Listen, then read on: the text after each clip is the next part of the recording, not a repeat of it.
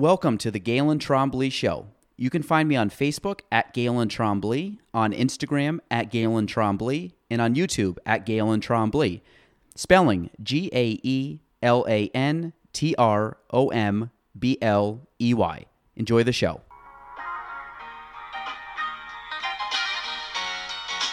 Welcome to the Gaelan Trombley Show.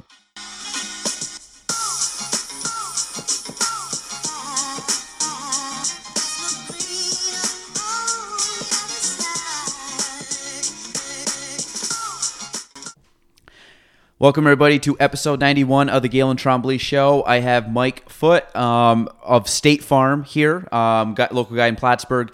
Um, I met Mike probably a year ago, maybe a little bit less, Yeah. r- roughly about a year ago, and we're kind of in the same little business networking group. Good dude. Um, so we have him here. So, Mike, welcome. Thank you, sir. And uh, for anybody that does not know you, give us again kind of the elevator pitch background story of how you got to 2020, Mike Foote. Yeah, uh, Mike Foote, State Farm, obviously. Uh, opened my office in Lake Placid back in 2007 and opened a second location here in Plattsburgh in probably 2017. I sort of fell into that. It was a weird circumstance. Um, and just recently moved the office over to uh, Route 3, right across from the uh, Northway exit.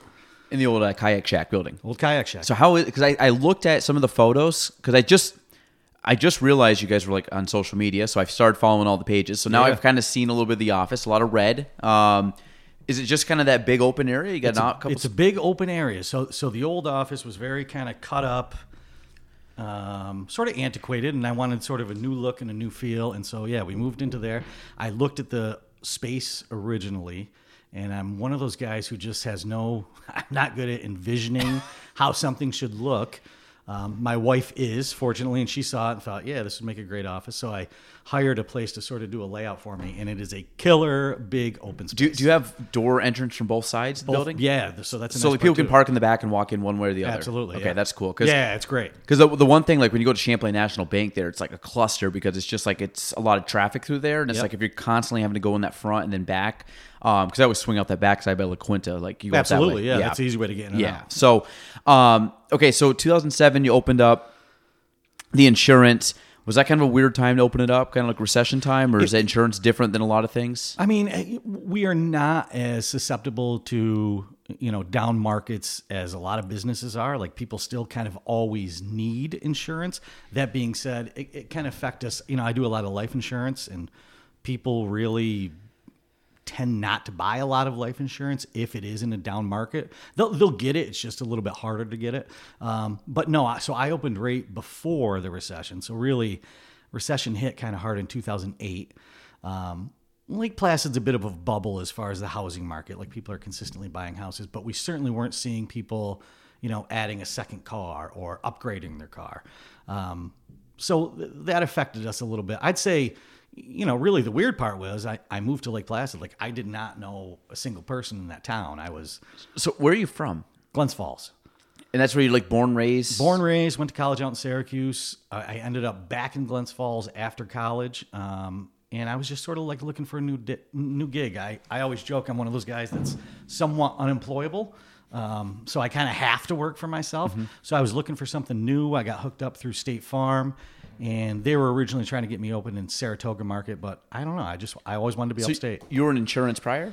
I was not. I had no previous insurance experience. As a matter of fact, my dad was an insurance agent growing up, and as a kid, I can remember saying I never want to do that job. And- Same. I was same for real here I am doing Yeah. it. Yeah. Yep. And I dig it. I love it. So, so what, what, what got you into insurance? So kind of a chance meeting, honestly. I was I was living in Saratoga. Um, I happened to meet this other couple one time. Me and my girlfriend at the time were out to dinner. We started talking to this other couple. She was like the vice president of the Northeast for State Farm, and she recruited me. Um, I mean, that was literally it. It was just a dinner, chance encounter. Chance encounter. Now, where were you before? Um, I used to work for a newspaper out of Glens Falls called the Post Star. Oh, okay, yeah, yeah. Um, j- uh, advertising. Advertising. Yep. So this was the first time you opened up your own place because you were obviously you were employed at that point with somebody. You were an employee. Yeah. So th- that being said, I had my dad had retired from insurance, and he had opened up a at the time it was called a mailbox etc. Um, now known as UPS stores. So I watched him and my sister kind of open that together.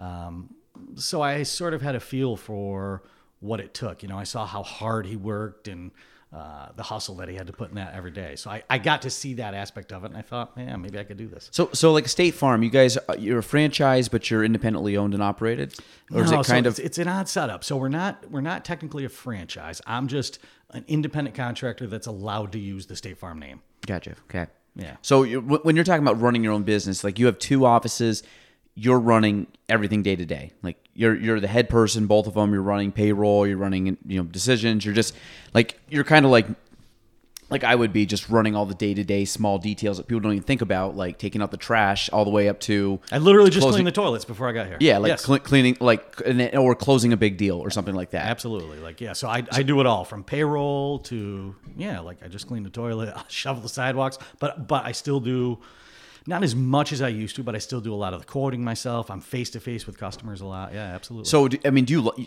that stuff you like look forward to, right? The hustle of just the day to day, just craziness. thrive on it, man. Yeah. Like, yeah. So like a normal, like give us a normal day, give us a rundown, normal week. I say, and I use normal loosely, but give us kind of an idea what you know Monday through Friday looks like, or even just a you know AM to PM kind of thing. Sure. I, w- I would say first and foremost, there is no normal. Like, you know, I, I pretty much have a set schedule. It's not set from week to week. So I sort of change my schedule of where I'm going to be based on is there people out of the office? Are, are people on vacation? Do I have an appointment at a certain place on a certain day?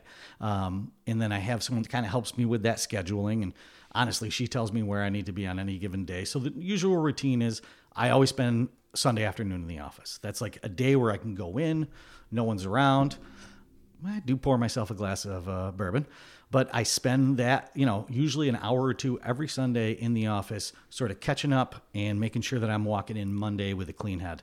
Um, I do a Monday morning meeting, so that's how where, where I prep for my team meeting every Sunday, and then I always look at okay, here's where I'm supposed to be on any given day. Here's my appointments. I, I mean, I live by a calendar, you know. I, so every night before I go to bed, I look at what I have going on the next day. I usually look at it the next morning, which is stupid because nothing's going to change from when I went I'm- to sleep to I'm when I the woke same. up. I can't help it. Like that. That's what keeps me successful. I, I so the, when I always tell people when people are like, "Oh, you're always on your phone." If I'm on my phone, it's not like yes, I'm like anybody else to check Instagram and things like that. But um, at the end of the day, majority of the time, I'm looking at my calendar. If I'm not responding to a text or something like that, I'm res- I very rarely do email on my phone. I, I just I'd rather just wait and do email. I, I can read emails, but I'm not really responding. Text, same thing. My calendar though, all day, every day, I'm looking at it. And I'm like one of those neurotic, like, am I missing something? Am I missing something? Am I missing? And but the good thing is, I very rarely screw up my calendar. But I'm kind of the same as, like you said, what Sunday afternoon. This past, I've been trying to play golf on Sunday mornings, like early, early to get back with like the kids and, and my wife. But this past one, I, I came here at five in the morning and I stayed till like eleven. I had six hours this past Sunday, and I just got a bunch of stuff done. Because again, like you said, there- there's something. As much as we love the hustle and like the running around, it's like the quiet six, four, five, six hours, two hours, whatever it is, where there's no distractions. It's like the most peaceful time. Had a cup of coffee, got a, you know, had a Starbucks, had it sitting here. I was ready to go. Have a bourbon, man. It's all right. I got well. It was it was, it was uh, about five six in the morning. So, but it's again the AM PM. Maybe if I you know just the late night never ended, I probably would. But uh, I think there's something to kind of clear your head and get that you know back back to recalibrate for Monday. If if I don't do my Sunday in the office, Mm-hmm.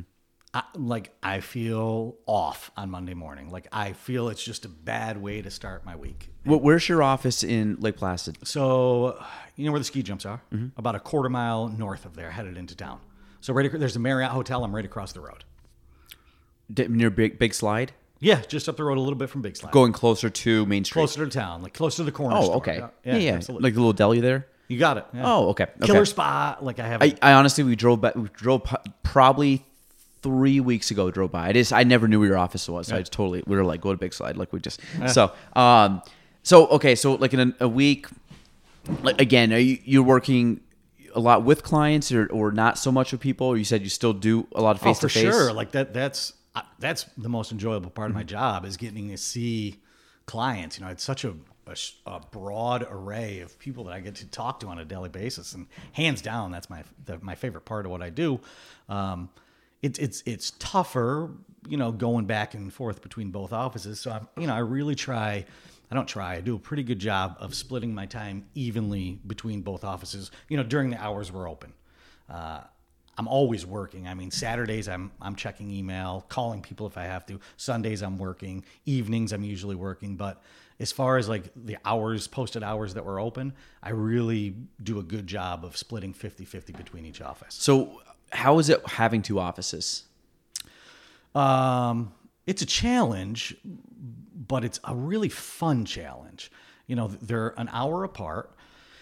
It's a, it's a little bit easier in the summers because my wife and I live out on Silver Lake, which is about halfway between both offices. So, so that helps a lot having that. Um, it makes it a little bit harder in the winter because where we live is in Lake Placid most of the time.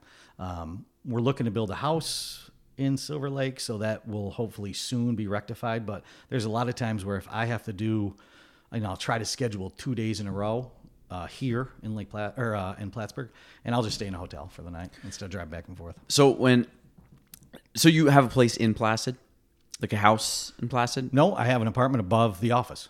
Oh, gotcha. Yeah, okay. literally like live above. So for the first two years I was open, I lived in the office. Like no joke, back corner of the office. Do you own the building? I own the building. Okay. Yeah. So so the back corner I had, which is my office now. I've expanded and made that into my office, but that was my bedroom for two years. I literally lived in the office. Like you hear people lo- joking about that. I like, love it. I legit did it. I, I if I didn't have a wife and kid, I think I would live here. Yeah. And I know it sounds crazy. I got a couch. I have a bathroom. Like I'm a very basic kind of kind of dude. Like I'm, Me I too. think I, live very simple. Yeah, I think we're both the same. Like I need my work stuff, and then I'm I'm pretty chill. Um, so like on Silver, uh, do you live like right on? Like I, I've been to Silver Lake probably twice, which I, you know, because again, it's kind of like that divide where it's getting a little more out of our market, more of the Lake Placid market. Have been to Silver Lake a couple times, but it looks, it's just kind of like it doesn't go all the way around, right? Just like loops, or does it go all the way around the, all Silver Lake? You like talking house- about like a road? like house houses? Oh no, no. So yeah, the whole Like, are you right on the water? right on the water? Okay. And the whole west end of it is like forever wild or private land that's never been developed. That's the far end. That's the far end, like going towards Whiteface. Gotcha. So when I went to Silver Lake, I took a left and went down the left side of the water. So not Yeah. where the campsite is, but over on the left. So you're down that stretch. Um, if you're looking at the lake where the campsite is, we're on the right. Okay, so you're across the way. It's a in nor- North Shore. Yeah, so I was on the south part. Okay, m- makes sense. So that was the first time I went because we've I've spent some time on Fern Lake, which is I Yeah, think a, beautiful. a little smaller. Yep. But it's it's um it's more round where Silver Lake's longer, right? Yeah, it's a kind of glacial lake. It's kind of like dug out by a glacier. So what what's it? I mean, do you drive boats and stuff on there? Oh, yeah. Silver Lake. Yeah. it's fine. Yeah, Do you rip, rip boats out there? Ski- Jet skis like you guys? we have a boat. Yeah, Yeah. little 19 foot. But that's where you take it out on uh, Silver Lake. Yeah, keep it docked right there. The, Nice. the best part was my wife and I had never, neither of us ever owned a boat. We didn't know how to drive a boat. We bought this thing, so it was really like we just kind of learned how to drive it. But Now, where's your wife from? she's from Morse. Really? Yeah, yeah. she- So Okay. um, yeah, born and raised in Morris, has lived here her whole life. I actually met her because she did commercial insurance and used to insure the guy that owns the building before I bought it. oh, so she was. You met her up here. Yeah. I Oh, so 2007, you came up. You were by yourself. Well, was, I guess hence the reason you were living in your office by yourself. Yeah, literally knew Yeah, nobody. single Like, dude, just- yeah. yeah. I just up. And you were what 30? You said. I was 30 at the time. Yeah, I Yeah. was. I had been living in Saratoga. Um, very different lifestyle coming up here. Yeah. from Saratoga to here. Uh, and yeah, I but it.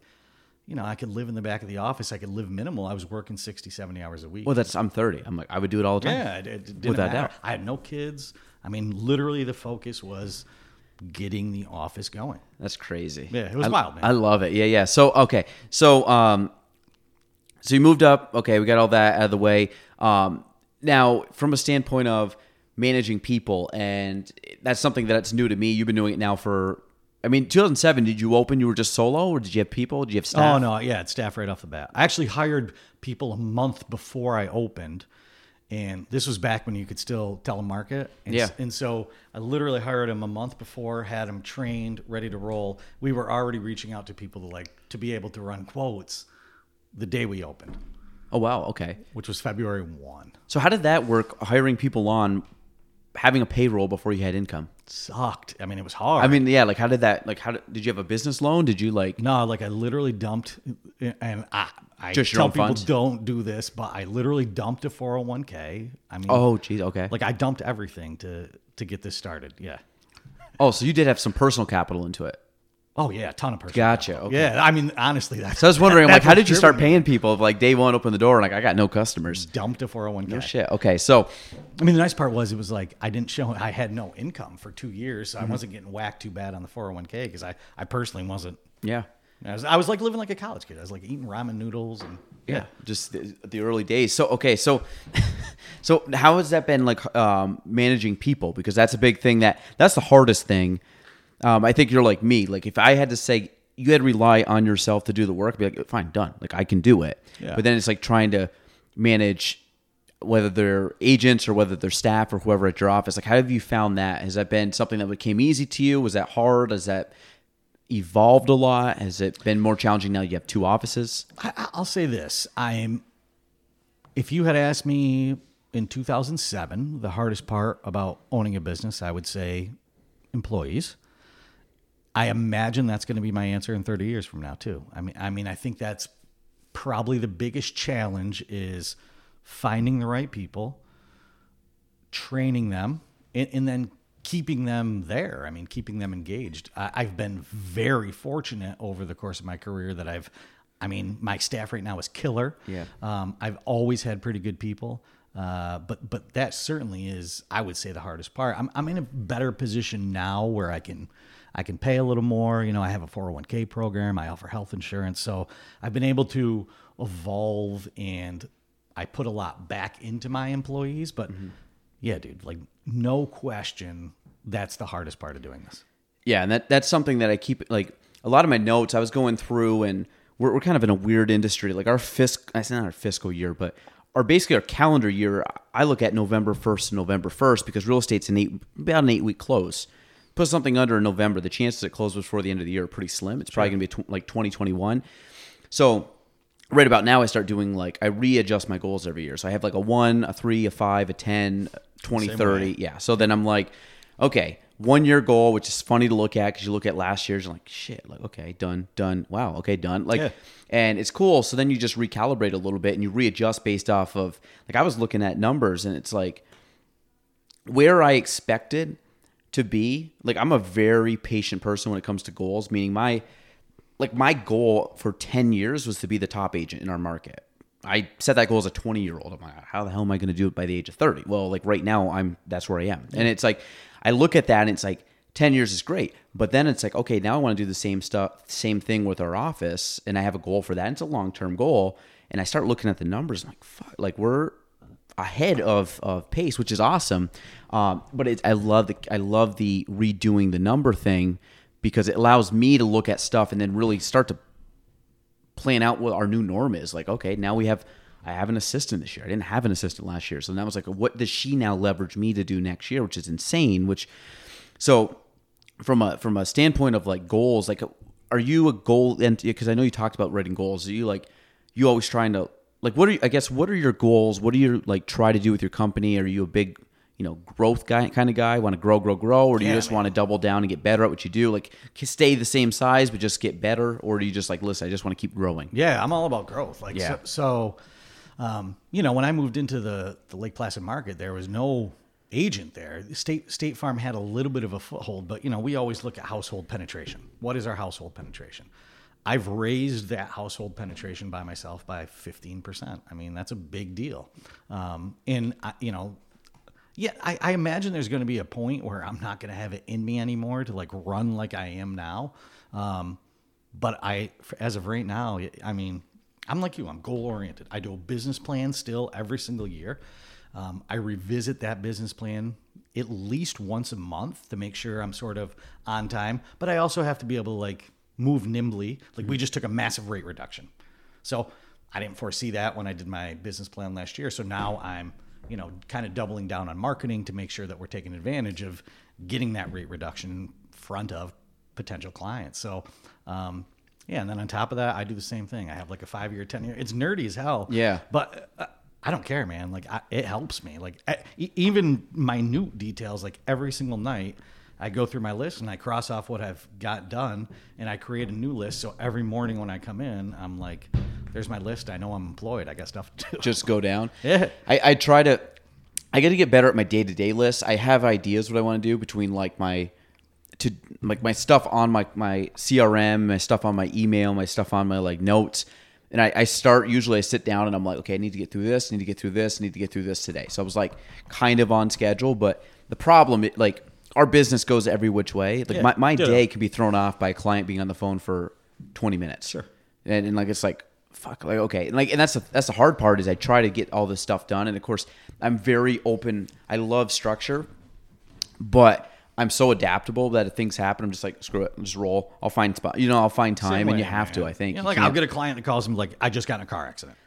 Yeah My house just got fire." Yeah. Well, guess what? That's my focus then for that day. Like all that shit I had on that list Yeah. is either going to get delegated to somebody, or I'm just going to figure out what, what can I push till Sunday. do, do you fo- do you do a lot of yeah is, so is Sunday 100% your like on business day Yeah, I mean th- that's the day where I'll catch up on stuff I just couldn't get time during the week. More importantly, I want to come in Monday to like, okay, I got my team meeting. Here's what we're discussing in the team meeting, and I know that I'm starting my desk clean for whatever craziness is going to start. is your desk clean totally. I mean, like if I look at your desk, like if you look at my desk right now, I got like a pad of paper, a computer, my phone, Dude. my AirPods. Yes. Uh, a note, like it looks kind of like that. My goal, and I, I got pissed the other day because I had three coffee cups on the side of my table. I had like, I'm like, what, what the hell? So I ended up taking everything off and like organizing everything, throwing stuff in a pile over there because I'm like, I just don't want it in where I'm working. My, I want my workspace to be as clean as possible, where it's basically a notepad, a phone, and a computer.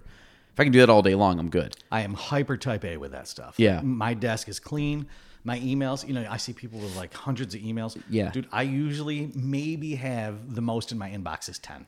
I handle it, I get it done, I move on, I delete it. Like I have to do that. Do you put my problem with emails? I I know this is crazy. In about a week span, I went from like 10 to 50 back to like three. And the email thing kills me because part of it is my email is like my to do list. Yeah, So like. I'll email stuff to myself. I do the same thing. I text myself, yeah. Oh, all the time. Screenshot, email, like whatever.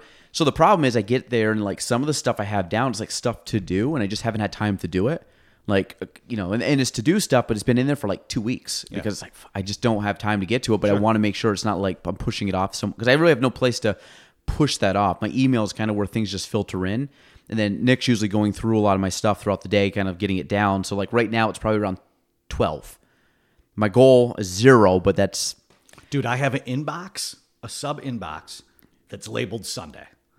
And if it's something that comes in Ooh, during like the week that. that. I can push, I I get it right off my email. I push it. See, this to is what I need. So you have like a you have a sub weekend inbox. Yeah, it's like literally a Sunday. That's that's literally what the the the folder is called Sunday. So if it's something that comes in on a Wednesday and I know I can push, I'll put it over on Sunday. Now, if I get time during the week, I'll go through my Sunday, you know, through the folder. But I generally wait and Sunday I go in and that's when I handle all that stuff. Oh, I love this. Yeah, I'm gonna totally steal that.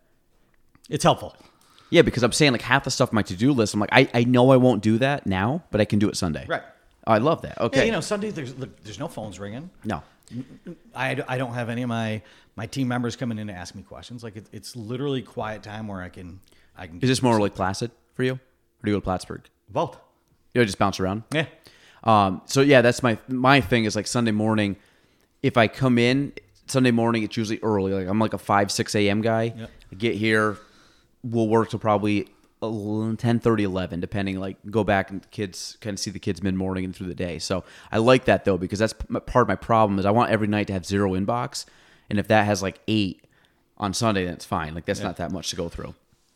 I, I generally Sunday I I'll turn on this is my guilty pleasure is uh, America's Funniest Home Videos. I don't know why the hell I like it, but I do. I put that on and like I leave that on while I'm doing my work. Really? Yeah, like reruns? That's my Sunday evening routine. Yep. Yeah. wow. Because okay. America's Funniest Videos is on every Sunday from seven to eight. Now you know. oh, so you go, you go late at night. Yeah, yeah. you- I usually go in around like six. I'll go. I'll go. You know. Oh, I, th- I thought this was like a one, two in the afternoon, like during football kind of thing. No, usually in the evening. Sunday afternoon, I like want to get out and do something. Yeah, okay. I mean, That's what I thought. I wasn't sure. Or you know, yeah. swimming out in the boat, skiing. I like on So Sundays. this, this is just your like evening re- recap. Yeah. Yeah. Gotcha. Which explains the bourbon, explains Yeah, the middle day. exactly, Okay, yeah. okay. So, um, so um, you said so you, fishing. That's a big thing for you, or no? It's like which like what's your hobbies? Because I know like you said you ski, you fish, Yeah, fishing you- and skiing. For those are my two biggies. Um, on Silver Lake. no, Silver Lake is terrible fishing. Really? Okay. Yeah, it's not good. Um, out that way, I like fishing over at Taylor Pond. There's a good uh, landlocked salmon in there. Uh, I like to fly fish. Not real good at it, but I'm I like doing it. And then um, I actually started ice fishing a couple years ago. And if you had told me that I was going to like ice fishing, well, know, 20 years ago, I would have laughed in your face. Do you have a shanty? yeah, I got one of those little pullover shanties. Do, like what do you have? Like uh, like do you have a heater in there? Oh like- yeah, keep a little Mr. Buddy heater. I mean, there's days I'm in that shanty and it's you know negative ten out, and I'm in a t-shirt sitting there. I got little windows so I can check my tip ups on either side. It's great. A great way to spend a day. I bring a book. I'll read a book in there. It's awesome. Really? Yeah. So like, what do you do? You just read a book, wait to the like, just keep checking. Once it goes up, you just Don't and get it. even care if I catch anything. To be honest with you, Yeah, it's just hanging out. Yeah, it's sometimes nice. And then I'm in a, a club with a bunch of guys too, and those are fun days too because we'll you know we'll fish all day on Saturday and everyone's hanging out partying. It's fun. Yeah, that's, that's awesome. Yeah, it's a good it's a good That- way to spend a Saturday. Um, eh, so this is always on Lincoln Pond for the most part. Is that kind of the? I, um, uh, Lincoln, I've never really fished too much. We fish on a, a pond from the camp called Butternut, but I play fish on Champlain. I mean, we, Oh, we butternut off the highway. yeah, Really? Okay. Yeah. So we fish there. Um, we have access to it, and then yeah, we come to Champlain. I mean, we go all over the place, man. That's crazy. It's fun. It's because I don't ski on the weekends usually. I try to ski like I'll pick a day during the week. nuts during the. Yeah, that's why. So like when so skiing, you're a Whiteface guy. Whiteface, yeah, get a season pass there every year. Like how, how many like d- Monday through Friday you ski every day? Oh hell no, no, I just don't have the time. You- My well, so last year I didn't at all, um, just because it was like that was really the first full. Year. You didn't go year. skiing at all. I think I skied once. Really? Yeah, I, I cross country last year more than downhill, but I was just too busy. I mean, I had, it was the first year really cranking both offices. Um, I had big goals that I set for myself that I was just intent Tunnel vision. on getting. Yeah, like I didn't care about anything else. So like w- would you go skiing if you were to go skiing in the, during the week? Like Thursday. When, Thursdays when you go. I get there like first tracks. I'm oftentimes waiting in line, you know, before lifts are running, and I'm usually back in the office by like, if if it's bad conditions, I'll be back in the office by eleven. If it's good, one o'clock. This is Lake Placid office. No, Also, it could be Plattsburgh. yeah, yeah, yeah.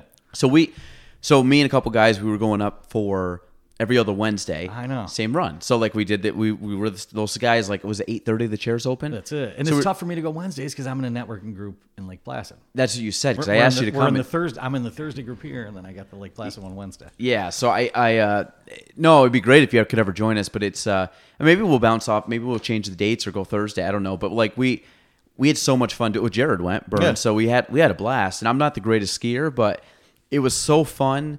Like if I can go skiing and just my thing is if I can go skiing from 8:30 to about 10:30 because we pack about 10:30. We're usually back to town about 10:30, 10:45 if I can do two hours of skiing, not get injured, I'm good. Like I'm not a fast Agreed. dude. I'm just like I want to go top to bottom, have some fun, kind of just play where I'm I'm capable of going. Maybe Same way. maybe challenge myself a little bit, but um, there's something like adrenaline. There's like an adrenaline rush, like early in the morning, and then like the rest of the day, I'm just like on cloud nine.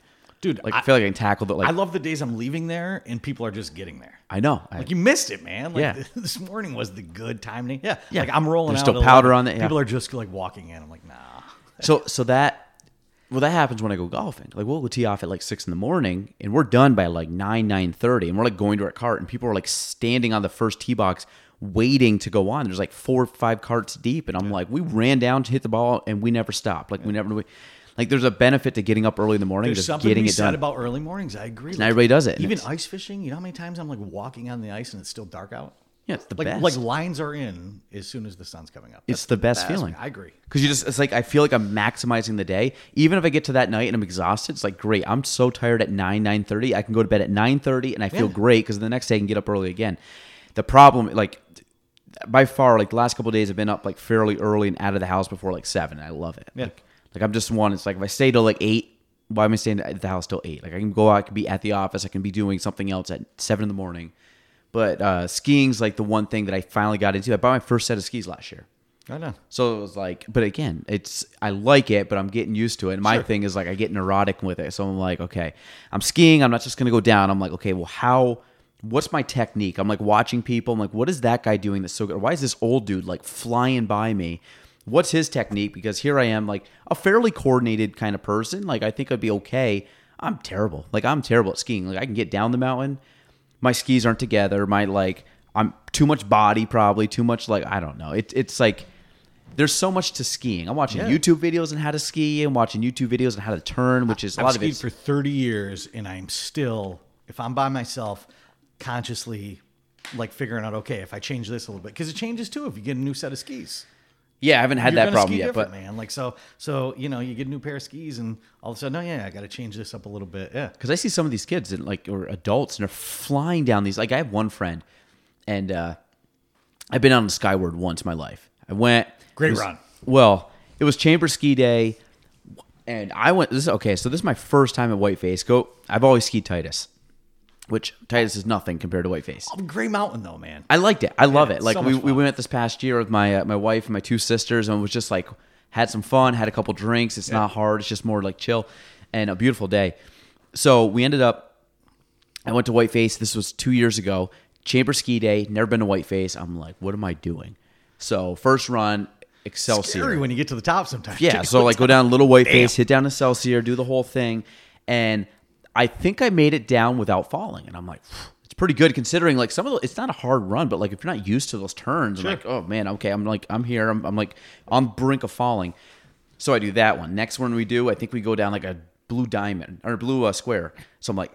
All right, like fine, I can do that. Do another one. Then we're like, let's try black diamond. I'm like, okay, like let's buckle up here. So was fine. Went down all these runs, totally fine. Haven't fallen all day, which for me, that's like a if I can. It's kind of like uh, playing golf and not taking a drop shot, like and not having a penalty. Like I, if I can get through, Big win. Yeah, if I can not fall, I'm doing well. So then we go, we go down, we go in and have lunch. Of course, we drink a couple IPAs, feeling good. Then they're like, let's go up to the top.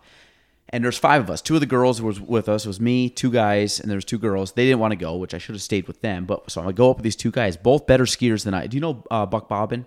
Oh yeah, fr- yeah, I do know. Okay, Buck, and then Yes. Adam, Adam Crosley, God, I know Adam insurance guys, some- or not insurance, uh, lender. He's right down here. Yeah. So, oh yeah, yeah, yeah. Adam's a good dude. Yeah. Good dude, Oh, great man, dude. That's a good crew right there. So it was fun. So it was, they're they're Buck used to teach skiing. Adam was Adam's kind of like wild man, like self taught skier, but like I've Good gotten mu- dudes for sure. man. I've gotten much better because he's the guy that goes in the morning with me, me, him, and. Jared. So Yep. Adam's good because he pushes me because Adam's kind of like his give a shit factor is like very low. He's like, ah, let's just do it. Like, hey, go which which direction? He goes down. Like he's one of those guys. So I'm like, okay. So he's he's taught me how to ski much better and kind of push me in my comfort zone. So those two guys bring me up to the top of was it chair six? Is that they call it? Yeah. Top- very peak. Yep. And uh, so we're at the summit, whatever, looking down. Like let's go, let's go down skyward. As we're going up, it's getting like like you're hitting the like ice face, Yeah, like it's- frost line. Oh my god! So we're going up. It's it's getting like visibility su- starting to suck. It's been a nice day all day. Visibility sucks. It's getting colder. It's windier. I'm going up. I'm like I have no clue. We go off and well, coming from you. If you're coming off the slope, coming this way, and skyward's right there. Adam goes, turns, and dips off. That's kind of a drop right there. Yeah, and I'm like, where are you guys going? I've never seen skyward in my life. So I climb up. I remember this vividly. I'm standing there. My pole, my my uh, tips are just hanging like this, and it's foggy. I'm like, I can't even see them. I have no clue. I don't know which way to go down. So literally, last time I had, fuck it, and I that's exactly what I said. Dipped down, went toot toot. A couple cuts, fell. It took me like three minutes to get my ski back on because it's such a severe slope. Oh, Like. I couldn't get my, I couldn't actually keep my balance to pop my ski in. And uh, so finally, I, again, very like um, amateur here. So then I go down, hit a couple more, and I just tumble. I luckily Buck stayed behind. I bet you I tumbled fifty yards down this mountain, and it was like toot toot. And I'm just sitting there as I'm Sucks when you feel like you can't stop. as I'm spinning, literally in my head, I'm like, please don't get hurt. That's the only thought I had. I'm I like, still rolling? I'm just like rolling. I'm like, please don't. Like, I'm not even trying to stop. I'm like, I, at some point, I'll have enough friction to stop. Just please don't get hurt. Got up. I was like, okay, I'm okay. And then I managed. So now I'm probably about halfway down Skyward at this point. I'm guessing. I got all the way down the mountain without falling. But I haven't been down Skyward since. It's like PTSD of just like going down this. The fun part of Skyward is right when you hit where the Gandhi chair comes in, right? Like where you would get off the gondola to to hit that. They kind of they sort of ver- merge right there in that one spot. Oh, far down, like down by Victoria. Yeah. Yeah, I love Victoria. You look back and you're like, damn, I just Victoria is a phenomenal run. That's Victoria's like a killer run. That's probably my favorite run because it's like that is the level. Victoria's the level where I'm I'm comfortable. Like I can make it down there. It's still like I got to pay attention to what I'm doing, but I can still make it down. Skyward, I get intimidated, and then I haven't been down the other ones. You know when you go up chair six and you have the loops that come underneath that chair. Yeah. I haven't been down that They're side. not open a lot. yeah, and that last couple years they've been well. At least last year they weren't open. Yeah. Um, but trying to get better at it. I don't know. Maybe we'll try to go this year at some point. Do uh, one thing I was I gotta pass this year. Go by I'm yourself pumped. someday too. I'm telling you, skiing by yourself, you don't have to wait for anybody. You go where the hell you want when you want. There's something to be said for it. I do it sometimes, and I dig. But it. this is the thing. Like I'd be scared shitless to be by myself on on because I just don't. I have so, yeah, one, right. one is like I kind of know where I am now, which is it's crazy because I've been there for a year, but I kind I know where the trails are now. Sure. But it's still the idea of like I'm not that great of a skier. Like Right. I, I find that I I've, got you. I've really been a year going, so I still feel like I'm a new person. If I get on Yeah, the if you want slope, to fly off in the woods, you want to make sure someone's watching you. Oh, and I went through the woods one time, and that's incredible. But it's like again, I was like going through like I, we went down Bear. Was it the uh, the Bunny Hill, whatever it's called? But what are the Bear? I Over on the kids' side. kids campus. Yeah. But we went through. There's like I guess a mountain bike trail through there. So Adam took me through it. But you can go through the glade, like the trails. Like you go through the hell it woods. It's right as you go up the as you go up the lift. It's just the left. There's woods there, Okay. and you can go through those woods. And there's a I guess a mountain bike trail. So you're going through and actually hitting like these banks, which is for the mountain bikes. But you can go right through, and there's a path. Oh, that's cool. But it's so much fun. So then you get down. I'm like, that was kind of cool, even though it was like a baby run. Not I'm not going through the the double whatever the glades up top. So, um, Okay, so we got that fishing. Now, the other thing I wanted to ask you about because this was kind of like my childhood growing up. Where did the fascination from the dead start? I would say Because you're the only guy I know that still has like a dead sticker on the back of his truck. I'm a deadhead, man. So I would say my fascination with the Grateful Dead probably started 10th grade. So we had a um, our like our science teacher, Pam Parrott, who was awesome. She was the head of our outing club. I was in the outing club. Which is Like we would go on weekends hiking. We did spelunking. like an adventures club kind of thing. yeah, like, Expeditionary like outdoors. Like Gotcha. we, we- you know, we were always doing outdoor stuff. I, I've always been big in outdoor activity, like in the forest, hiking, whatever. So in on these trips, Mrs. Parrott would always play the Grateful Dead, and so I just started liking the Grateful Dead, and um, I actually did. So senior year of high school, we had to do like our senior paper, and we could choose whatever we want. And I I did mine on the history of the Grateful Dead. And so keep in mind, this is before, you know, I couldn't just look stuff up online. Like we still had to use encyclopedias and that type of shit. But Mrs. Parrott had all these old books that she had collected from her childhood on the Grateful Dead. So I was able to use like all her books to to sort of piece this history together of the Grateful Dead. I'm a music freak. I'll say that. Like So are the Dead your number one band? I, up there with the Allman Brothers. I was gonna say because I know you said you went to the Allman Brothers. I, I've seen both in concert. Um, I actually saw the Dead a couple times when Jerry was still alive. Yep. Um, Allman Brothers, I've seen same thing when Dickey Betts was still playing with them. I, I saw them a couple times, and and I still to this day go to like the new reiteration. So, you know, the Grateful Dead now has Dead and Company, which is John Mayer. Yeah.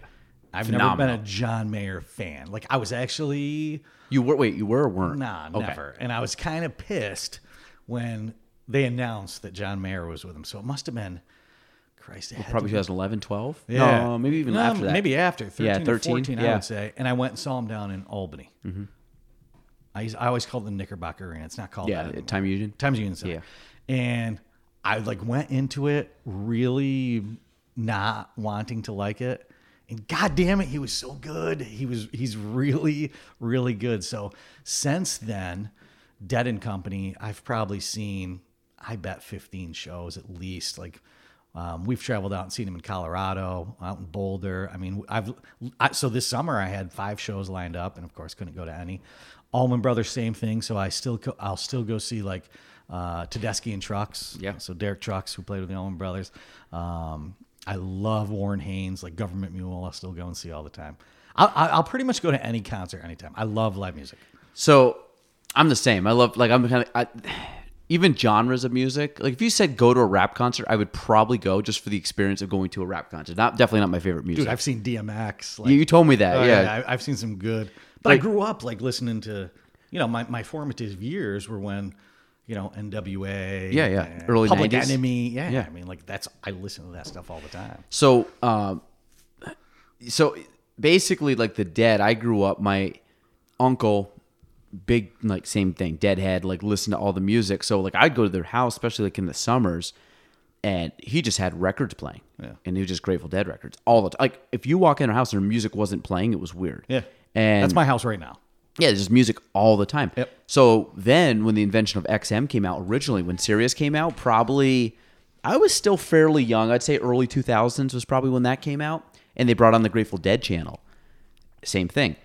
You go into his house. I still remember he had this old this old TV, blue screen, white rating, and he had it up on top of the fridge, and it was just all it did. It literally was just stuck on XM radio for the Grateful Dead channel all time. So you'd walk in there, you would be like, "Hey, I just gotta go drop something off at their house." Like you'd just like walk in and put something on their table, and it's just music playing. And it was the best. And we used to wa- like magazines. We'd look at you know read stuff, watch little documentaries that he had, or, or back then like like uh, VHS or whatever of these videos. And uh, same thing when I got into high school, it was like just downloading, you know, just downloading the Dead and listening to them all the time. So I ended up seeing them. I've only seen one show. It was 2009. He went down to Times Union, and that was Warren Haynes was playing with them. he yeah. played with, for uh, in place of Jerry that time, and that was a trip. That was the first time I ever went. Went down Shakedown Street. Like Yep. did all like. Shakedown Street after a show Wild, right? is Yeah. it was like a zombie apocalypse. Yeah, like d- there's there were people straight up walking at me that didn't know where they were, and it was amazing. There was a bus that rolled in, looked at the bus, all graf not graffiti, well, I guess graffiti. Yeah, it was all like it was all the like um, tie dyed colors. Guy rolls down the window. Which way is Albany? Like you're here, brother. you're on it. You're here. So park your bus right there. And so like this guy parked, bunch of just dirty hippies all come walking out. They're just traveling around, and it was it was a time. We started out beginning of the show, upper decks, end of the show, ten rows back, center stage. Oh yeah, it's amazing how you can sort of Like, work your way nobody, forward. like- nobody cares. People in the seats were all I don't even know where people were. We just kept climbing down. Nobody. It was the only time I had never been through a security check for a concert. They literally just huddled you in, let you do your thing, and then huddled you out. pretty chill crowd. I feel It like. was chill. There, there was not a thing that was ever going to happen You there. see people when you go to the shows that aren't even like, you know, they're down in like the the atrium for the bathroom, just dancing the entire Yeah, time. oh, yeah. Like they never made it in to see the show. I see that all the time. Yeah, it's it's it's great, and the uh, I mean, we bootlegged like we got a T-shirt. It was like give me the medium. It was like a double XL. Of course, back. I mean, these guys are all like making them in their van. yeah, exactly like whatever. It's like First medium. show I went to was '94 in Highgate, Vermont. Yes. Like li- my mom. the only reason I realized uh, my parents went to that. That's the only reason. I know. Yeah, yeah. My I I remember it was like me and four or five of my buddies, and my mom let us borrow her caravan. It was the only thing where we could fit everybody. So we're, how old were you at the time? Twenty? Oh no, well, no, you've been less than that. 17, 18? 18. Yeah, I just Wow. I, I just graduated high Wow. school. It was the summer before college. But you were down in Glens Falls, Living in Glens Falls. so you drove all the way up to Highgate. drove all the way up to Highgate. Like literally busted out my mom's window. I think we had just hit the Vermont border and somehow like broke the window. We couldn't roll it up anymore. No idea where we were staying. We just had tents. We ended up in this field up in Highgate and like just put up tents and like we'd walk over the show. So yeah, there's something to be said about like I just love the music. Like, and then when you talked about um, like obviously I started listening to the Dead probably late '90s was probably early 2000. Like uh, hearing them, you know, and I wasn't like I wasn't like jamming to them, but like high school is when I really got into them. And same thing, senior senior year, junior. I don't know. One of my high school years, we had to do. Um, we had to take i think it was music and we had to do something with english around lyrics and i did friend of the devil which is one of my all-time favorite Oh, yeah. songs Great tune. and uh, so like that was what i did my my thing on and like how how was like because music is like poetry and like it which it is like a lot of those guys are phenomenal writers Who wrote that one? Was it Hunter? Hunter, Robert Robert Yeah, Hunter. Yeah. So, um, yeah, so I did off Robert, Robert Hunter was the the lyricist, whatever, and uh, it was just one of my all time favorite songs. And that was I remember doing that. Maybe, maybe it was tenth grade. It was it was pretty early on. Um, but I remember like just these old footage of the of the dead, and like of course I was never around when Jerry was alive, but like Jerry was like you knew who Jerry was at my when I was a kid. Like I just knew, you know, just what was it like? No middle finger. Like I just That's knew it, you just knew Jerry. Like and and uh, so we had a blast. And then um, I a couple years last year, two years ago, I watched. Um, was it the other one? That what Oh, yeah, called? about Bobby. About Bobby, and Yeah. it was phenomenal. Wild, And, right? and, like Yeah. get a look at Bob because back in the day, Bobby was pretty clean cut. Oh, he was a kid when he started playing. Kid had no beard. Now he looks like this grungy old, like he's got like you know war war veteran who's been on the Dude shan- is still yoked. Phenomenal shape. Yes, He's- great shape. He's always been big into like taking care of yourself, working out. Like you watch him now, he does a lot with like the mace. Know, Oh, really? he works out on the road. Like, Yeah, you see him because he always wears he wears tank tops and yeah, yeah. he's for Yeah.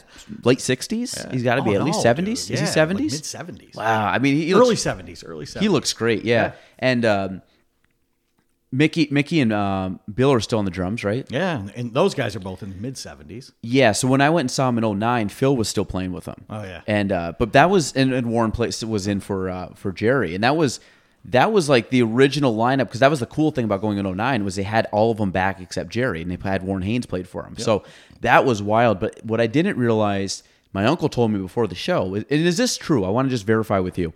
If they play a song on the tour, they don't play it again.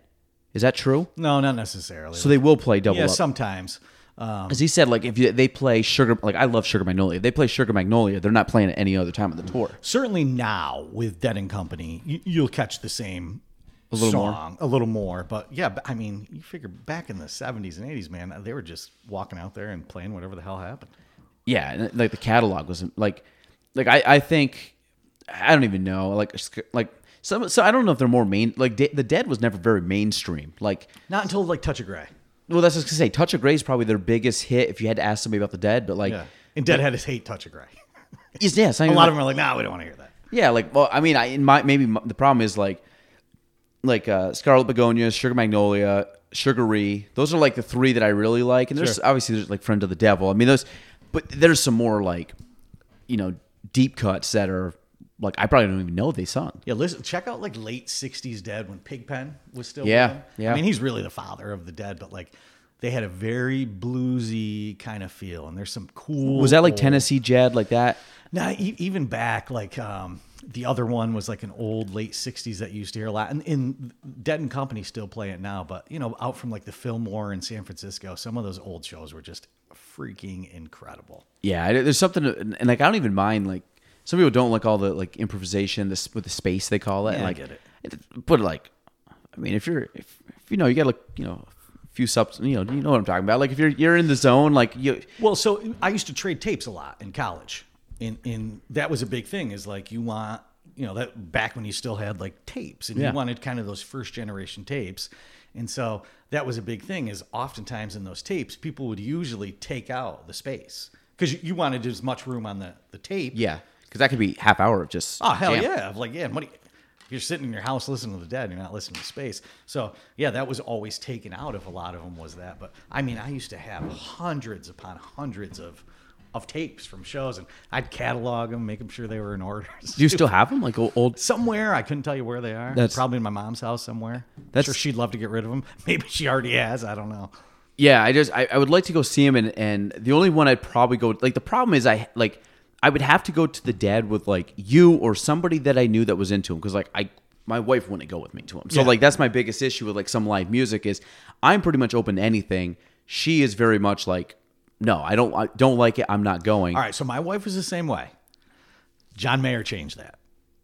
She, so This is she- my wife hates John Mayer. All right, so this is the problem, and I'm sitting. I'm like, right. but like, if you go on John Mayer, at, I think it's at the Gorge playing Sugaree like two or three years ago, Yeah. and he has a solo on there. You can wa- look look it up online. It is incredible. he, I mean, he is a killer, killer guitar player. I mean, when you got guys like you know Clapton and and you know these guys saying that like no Mayer's one of the best all time. Yeah, like you know, and like I said, he is kind of goofy. He does like his.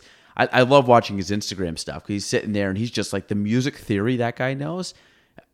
Like I'm sitting there trying to learn guitar and he's just like, yeah, you can do this and you can do this. You know, like you're learning about the guitar and like, thanks, John. Like that was a cool little free. I didn't want to like him with Dead and Company, and I really do. yeah, he's he's incredible. He's he's absolutely incredible. So, um, yeah. So, uh, I mean, w- w- now switching back gears, like being up up here, like how how were you ever in the Plattsburgh market prior to coming here, or was this kind of like, well, like, yes. So I had, you know, there was there was two agents here prior to me. Um, Jay Curley, which is the Mm-hmm. one whose office I kind of inherited, um, and another guy Chester. Uh, but but yeah, prior to that, I had reached out to both of them and sort of, hey, do you guys mind if I market Plattsburgh too? And they were cool with it. I don't know. I, I just dig Plattsburgh. I think Plattsburgh's cool as hell. So and now like I know this sounds crazy, but I'm not part of like the space of Lake Placid. Yep. Like how does Lake Placid compare to to here? Just like overall like business demographics is it pretty like tight knit? Is it pretty like low key? Is it have like a lot of like when I say that is when I go to Lake Placid, I'm always looking at Lake Placid as it is a tourist area. It is there's people that live there, but it's very secluded. Like half the people are second homes. Ha- like, and, and of course that's more from a real estate space. But when you talk about businesses up there, obviously there's restaurants and there's you know you go down these side roads and there's other companies. It's not just the the main drag through. Um, how do you find Lake Placid compares to Plattsburgh? Is it like is there a big difference? Do you think there's a lot of similarities?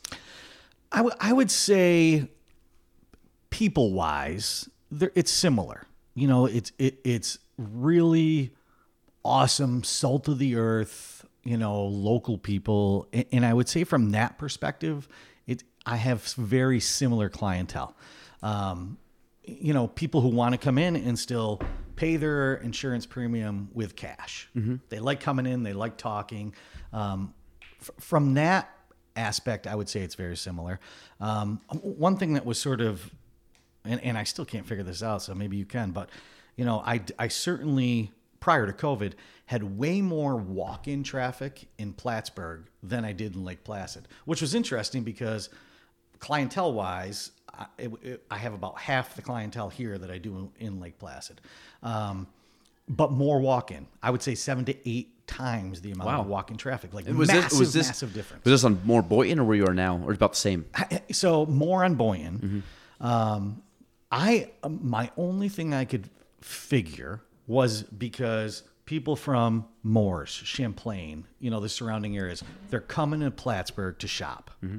And I think we were one of their stops when they were coming into town to like get stuff done. That's all I can figure. Um, it, it's changed a little bit post COVID. Certainly not the amount of walk in that we used to have. But, it, you know, I, I attribute that to two things. One, people, you know, during COVID, they really couldn't walk into the office for a while. So they, I wonder if they sort of figured out, okay, I can do this online, I can send a check, which I kind of hate because I like seeing people. Um, and I did also move the office. So I don't know if people, you know, they liked coming to the other place and maybe they just haven't figured out they can come to the new place. I don't know. Yeah, we, like we, I don't know if we found a, a spike or not. I think like we, we ended up moving from our main hub for the longest time was Rouse's Point, Yeah, right. And I was like, I, listen, I'm like I live at like in Morrisonville, like I'm not I'm not driving up there, driving back, and I can't work at the house, so I'm like I need a place in Plattsburgh. This was when I had my my son. And it was kind of bouncing us around. And I told my dad, I'm like, I can't work at the house. Can we open up a little satellite? And then I met Aaron. And then, kind of long story short, down there, now we're in here. But like the foot traffic we have in a day, we used to have nobody. Like, I mean, you might get a you get the mail person, and you might get one agent, and you might have a client stop in a day. It was very low key. Yeah. Here, it's not like people are going in and out all day long, but we probably have in a day average five, six people that come throughout the day. You know, every hour to every two hours, you may have one or two people that pop in. Considering we're not like a place that you, where there's no showroom, it's done very remotely. It's still Sure. We get a lot of people that come, um, which is fun. Like same thing. It's like just fun. Like if you're sitting there and someone pops in, you just say, "Hey, how you doing?" It's nice. It's like kind of a little reunion with certain it, people. man. Yeah, it, it's um, It was hard to get ready to, to reopen though. Like that was a big challenge because from the new place. not just from the new place. So, you know, during COVID, I move an entire office, have to redo an entire office. You know, I got all these desks delivered. Like I was literally putting those together by myself every day. You know, I had, I had one of my uh, employees helping me do it, but like literally like screwing desks together. And then, you know, as far as from a health perspective and safely, you know, getting guidance on how to reopen was freaking hard. So, you know, I, it, it costs a lot of money to get these offices reopened. I have like these sneeze guards up and, you know, I have to have cleaning crews come in once a week and we're constantly wiping things down. Everyone's got the mask. I mean, it was, it's just been really strange time to to, to move an office and then try to reopen. I mean, it was it's been Yeah, because you reopened right when you came back, like June first. yeah legit. Like Yeah. So so yeah, right when you know we were considered uh, essential, Okay. right? So I could technically stay open, but I couldn't have people come in the office. So instead, I had to very quickly get everybody working from home, which is tough, man. Like, you know, I don't know what's happening. I, I- have a good crew, so I wasn't worried about it. But we would basically at like eight fifty-five every day, roll call, every, everyone getting a call. Like, okay, here's here's what's going on for the day. Um, we would, we literally did that every single day. I had one person in each office, but with the doors locked because we still had to do stuff like, you know, we still had to take pictures of cars. That's a state law. If we mm-hmm. do insurance, we got to take photos of the car. If we're doing life insurance, we have to witness a signature. Normally, I'd have them come in and sign a signature pad. We couldn't do that, so we have to like print papers. We'd leave them in the mailbox. Watch people through the door, like signing. I mean, it's just it was strange.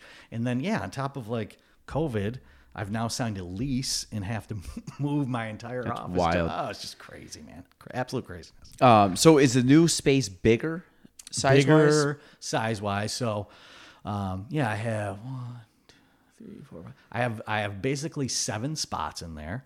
Um, I have a I took the tiniest office. Like I have a little kind of a cubby office. I have a, a large office that we all use when we need to have like private conversations with somebody. And other than that, it's just like it's a wide open space. It's cool as hell. So when you, we talk about like growing, are you, you planning on growing market share, growing? I mean, growing in size of agents or staff when that time comes. Like if you start bringing on more business, obviously that's like that's us. Like I'll start hiring when it's necessity to hire new people. Yeah. Um. So are you? Is that kind of like the the growth model that you're looking at? Like, hey, I got a five, ten year plan. Like this is where I want my numbers to be. This is where. yeah. Yeah. Like I know exactly where I want to be. I know exactly how I think I'm going to do it. Again, that stuff changes, but yeah, I mean, my, my thing is I am putting everything back into marketing, back into my employees. Yeah, I just want to keep growing this. So, so like when you talk about, like when you're doing numbers and marketing, this is stuff that everybody in the office knows. Like you're like, hey, these are my goals. This is what we're going to Oh, hit. yeah. So this is like very transparent as to like, I mean, that's my thing. Is like, look, I'm I'm investing in this because I'm investing in you guys. Yeah. I'm gonna get you as many phone calls a day as I can possibly get. Like Mm-hmm. it's now now your job to make sure you're you're getting this to the people. yeah, and that, that's kind of the the role I've slowly been taking on, and will translate more to is just kind of like the business development or business generator of the company, Yeah. and then keep bringing on people because like we've grown people wise in like the last two years we've gone from like six to like 18 people. So like or nine yeah something like we've grown to almost three times the amount of people which is good but it's like then i'm like i'm on calls today i'm like how do we get even more people to these people to close more? So it's like i can see the growth pattern happening and it's it's cool. It's like it gives you like an adrenaline rush because you're like you know you're seeing the numbers and then you start seeing the results and you're like okay like this is happening this is happening and then it's just kind of keep moving the pieces where they have to and it's it's a lot but it's fun like i one of my problems like i have is like i'm never satisfied where i am so it's Ditto. like I like I my thing like that's my when I was like, hey, I want to hit this ten year goal. I'm like, well, if I hit that ten year goal and it happens, then what the hell am I doing for the next 25, 30 years? So I'm like, okay, now I'm gonna transition to let's do the business goal because it's just a bigger goal for me to work on. And then it's like I already know in my head of like what the next goal after that's gonna be and one after that. And it's like it's just a matter of okay, I hit the first one, check. Okay, that was ten years. This one's probably gonna be like a five to six year plan, check. Move on, five to six years, check. You know, kind of deal like that. So then I look at like you could have like 20, 25 years, and like you just keep like call it the snowball effect. You just keep rolling that snowball. So now it's just like a boulder by the time you're done. dude i'm never content like Yeah. i have to have a next project like i have to have something to work on i, I you know I, I get people you talk to sometimes that are like i'm not looking for any more work i'm too busy Yeah, like dude i don't have that in me okay if i'm too busy then i'm going to bring someone on to help lessen that and stay busy like i I had that I had that conversation today. I'm like, well, I'm what I'm talking about right now. I'm not even going to talk to these people. We're not talking about like new clients or like I, like, I don't have time. But I'm doing this for the rest of the company because I'm like like because I still want to grow. Like I don't want to say no to anybody. So I'm like, how do I, who do I have to hire to get more to to, to service more people? And that that's kind of the like my goal is like okay if we've got two staff i want a third next year and then we're gonna probably bring on a couple agents here and then like i'm just seeing this whole thing transpire but then it's like how do you just keep overflowing the cup every year. So let's just keep bringing out more cups. And I'm like, that's what I'm like. I'm like building the cup tower and just Yeah. keep pouring in the water. I'm like, I'll just keep adding cups at the bottom if we got to. So Dude, you'll never hear me say like, I- I'm not looking for new stuff right now. I'm too busy. Like, I'm never going to happen. it's well, it's like when we go to the morning meetings. It's like, yeah, send me because some people are like, ah, I'm just, you know, I'm, I'm kind of busy right now. I'm crazy. like, I'm like, send it to me because if that means I got to hire another person, I'm in. Yeah, I, I Like it's a good thing to hire people. Like I'm, I like I'm, I'm Well, you know, in the the running joke I always say is like a good business owner hires people that are good at stuff that they're not.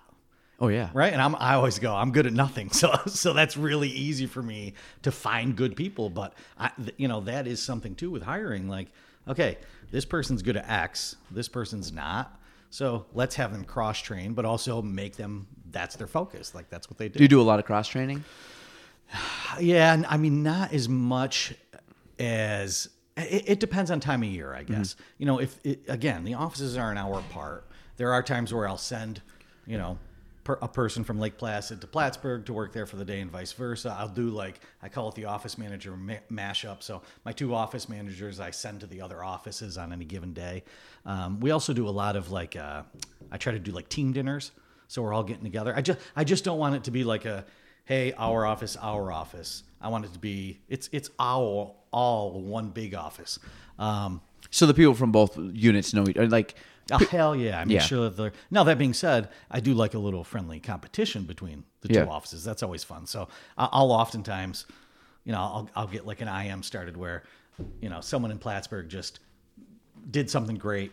I IM everyone. You know, Josh is killing it in Plattsburgh today, and then that just gets this whole thing rolling. I love that stuff. so that's a good thing. Oh yeah, yeah, Yeah, yeah, sure. yeah. I was gonna say because I think well, I was saying like people in real estate. say if you're like a competitive person and you're you're in like a sales kind of industry, like you need to have like that that comp- competitive fire. Absolutely. Like I don't know how you like I don't know how you can do sales. And again, I tell people I'm like I don't really I don't care what anybody else does.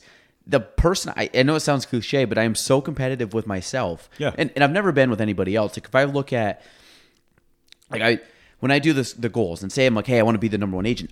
I I have no control over those other 150 people. I don't. But I said I know my goals. I know if I can keep hitting these goals based on what I've always seen in the market, like I'll be number one following this track. And like that's it. So I've always looking at myself. I'm like, okay, I had this next year. My next, like, I'm like, I'm a one, I'm a 120% growth guy. So like, what I hit goal next year is easily multiplied by 1.2, and that is my goal next year. And I round up. So then it's like, and that's the that's the thing is every year if I can hit that goal. I mean, at a certain point, like I'm hitting the point now where I'm like, eh, probably not gonna hit the 20% mark. But even if I grow 10% each year, I'm like, that's a pretty good. Do you track rate. it throughout the year? Oh yeah. I do weekly, man. Like honestly, yeah. I mean, they, I mean, literally, this is sitting up in front of me. I had it next to me, and then we pushed it over here, and like, I got, I mean, I got my goals over there. So like, go, right there, goal plus twenty percent. So like, that was last year plus twenty percent of this year, and then I got like how far I am, what I got, like my pending to what I have. I think I'm down to forty thousand. I got it like, so I'm getting there, like for sure. And we got about six, five weeks left in the season that I got to do this and then get those all closed. So it's like it's gonna happen, but it's like,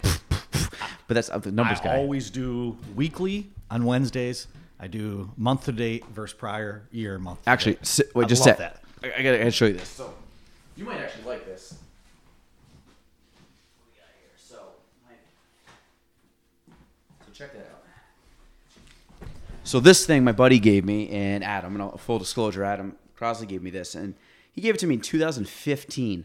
Now, this thing has taken some iter- uh, some uh, I've redone a couple things. Found like he's coming from the mortgage world. He gave me one, and then I'm kind of like, okay, how do I tra- transition this to a to a real estate metric? You do this for all your peeps? Like all your employees do this? Working on it. It's Okay. not. I'll be honest. I've done a crap job since uh, since the start of COVID. I Yep. I didn't fill this out, so I haven't really filled this out completely since March. If I look up, I have a place well up on my shelf there. I have every single week from 2015, May of 2015, I started doing it to now. So I was I did 5 or 6 years, 15, 16, 17, 18, 19, 20. So this is my 6th year of doing this. Now it's been bad this lot like 6 months just because I got away from it once COVID happened. But the whole thing on it is that's the week. So when you talk about doing it a week, like I have all my metrics down the side. It's like who am I meeting, and, and those are those are the metrics that I found for myself that like move the needle the most for me. Sure. So if I can do those, that's great. Obviously, there's other stuff during the week, but it's like I don't need to. Most of the stuff I can transition back into this right here, and I use something very similar. It's it's a have you you've heard of Salesforce? Yeah, yeah, yeah. I, I use Salesforce in my office. We all do. Is that, is that like a like kind of a? like- Tracker, production it's like tracker. a- honestly, so you just go in and lead you, and production tracker. Yep. so you, you guys can all punch in. Is it called what? Sales what? Salesforce. It's a national company, um, but but that's really what we use. I, I mean, the running joke in my office is like, if you're using this correctly, you're going to wake up every day employed. Yeah. You know who you've talked to, what you got to follow up with, what the past conversation is. And there's things I want to do on this that are even like there's more to it, I guess, but it's yeah, I mean like everything, like down to podcast, down to social media posts, down to like and there's certain things on here I'm like I I'm not really doing a good job now on this, but it can get much better. But it's amazing when you start filling this thing out because it's at a glance. I'm like, I'm, I want 15 appointments, and I'm like, I'm at 12. Okay, like something was bad. I wasn't on my A game this week. Uh, but this thing is like you said, when you talk about weeks, I break stuff down into like I don't look at that as a year; it'd be overwhelming. But you break it down to a week, and like, okay, I can to. get Like, I can get I- one deal in a contract this week. You can't set goals and not track activity. It, it just doesn't work. Like, I, Well, well, that's that's the thing. So uh, I just had this meeting, and again, this was like a weird year with with goals and stuff. But I had you know started doing some quarterly meetings with the agents, and I'm like, listen, I just read them. I'm like, okay, we're gonna go over goals. I want you. I do want you to do the same thing I'm doing. I want you to one, three, five. Like I. I want you, and I had a conversation with a couple girls. I'm like, listen, like if your 10 year goal has nothing to do with real estate, great. Yeah. What's your 10 year goal? I said, if it means that you're by year five, I told one of them, I said, you wanted, to, uh, one girl wants to own a bed and breakfast. I said, if your goal is to own a bed and breakfast in 10 years, by the 10 year mark, then I want to make sure that by year 10, I have put you in a position to buy that and you're cool gone. ass goal. Like you're out. Yeah. I don't want to see, like, I mean, I will try like hell to build up, to do as much as I can to help you grow that business from like a, you know, you know, just a support system, but that's my goal. Like, because I want to know their goal, so it gives me a goal to help. Because I kind of think like I'm working back. Like, if you have no desire to stay in real estate for 30 years, you want to do it in five years, just kind of be a means to an end to another career, then let's do it. Like, I have no problem. Let, let me hit your goal. But it was funny. They sat down and I pulled out their sheet. I had all their sheets from what they wrote at the beginning of, at the end of last year, and I started reading off the goals. Some of them hit their goals, but when I read them the goals, the ones that were hitting their goals didn't even realize they had given me those goals. They just happened to hit them. Obviously, they're goals, but they weren't like actively trying to hit that goal from that sheet. And eight, 70% of most of the goals were not hit. Because I'm like, you guys, you guys, like some of them I'm reading, I'm like, oh yeah, I forgot I even wrote that down. I'm like, yeah, because you guys don't put these anywhere. You like, gotta look at that like stuff. yeah if you have a goal like i i have like every like in my thing like why you're doing it what's what's your goal like the main goal big goals like not just like i want to close this this year but it's like what what's your major why of why you're doing real estate? Like it's not is it it could be hey i want to make an income. Usually as like what i did when i shifted as you started to get better at what you did it went from okay i want to make an income to that's kind of a check, you know, as long as I'm, I don't like completely get sick or fall off the wagon. But then it becomes of like, okay, what, what's a bigger impact than just making some cash? And like, dude and, that's and different people are motivated by different things that's Yeah. something that i learned early on is like i had to realize you know okay okay this guy may be motivated he just wants money Mm-hmm. this person wants more time off i had a woman working for me one time she was older had kids and like we were doing this whole contest and she was like you know I, okay you're putting cash on the table for this contest. She's like i really i want a washing machine. She's like if you give me money i'm going to spend it on stuff for my kids. I really need a washing machine. So can we make this contest where if i you know win will you buy me a washing machine? And i sort of had this aha moment. Thank god it was my first year in business. I'm like oh yeah like I, just because you know this person's motivi- motivated by this or what i think people are going to be motivated by maybe they're not so i would have never thought to like and i did i, I bought her a damn washing machine Yeah. uh, and it was a thing that she just knew even if i had given her the money and said okay here's the money to buy the washing machine she'd spend it on something else and she knew that whereas if i had the washing machine delivered to her house she get a washing machine. yeah dude so so That's that- pretty dope. I like that. yeah, I mean, it, it was it was big for me. You know, I I can't necessarily. I'm going to do the overview of where we need to be. Yep. Okay, which I need you on board to do. But what's going to motivate you to get there? Yeah, and that's and I, I like this is the week I'm going to check because part of like the weird thing, our insurance agents are they employees? Are they independent contractors? Like, how does that work? No, so my people are employees of Mike Foote Agency Incorporated. Okay, so they make salary, maybe maybe some type of uh, I don't know if they make any kind of benefit. I, yeah, I sort of have it mixed. So I have some salaried people, I have some hourly plus commission, but yeah. So like real estate, you're an independent contractor. So like the hardest part that I've found when we talk about employees is like two. Are I guess 1099? they're 1099. So Okay, yeah, mine are all W two. yeah, so technically they'd be on the books. I mean, we have a couple people that are W two, but they're not agents. So like Right. the agents are the W. The agents are the 1099. So I look at that as like it's so hard to get some of them to do stuff because it's like I I'm not I can't force you. Like That's right. It's on you. So like when I'm saying, hey, fill these goals out. I want to meet with you next week on the goals. Have them to me. That was last week. So I'm looking out of the five or six people I told that to. How many are going to come and actually give me the one, three, five, ten year goals? Because then it's like, and they might not. And some people didn't do it last year.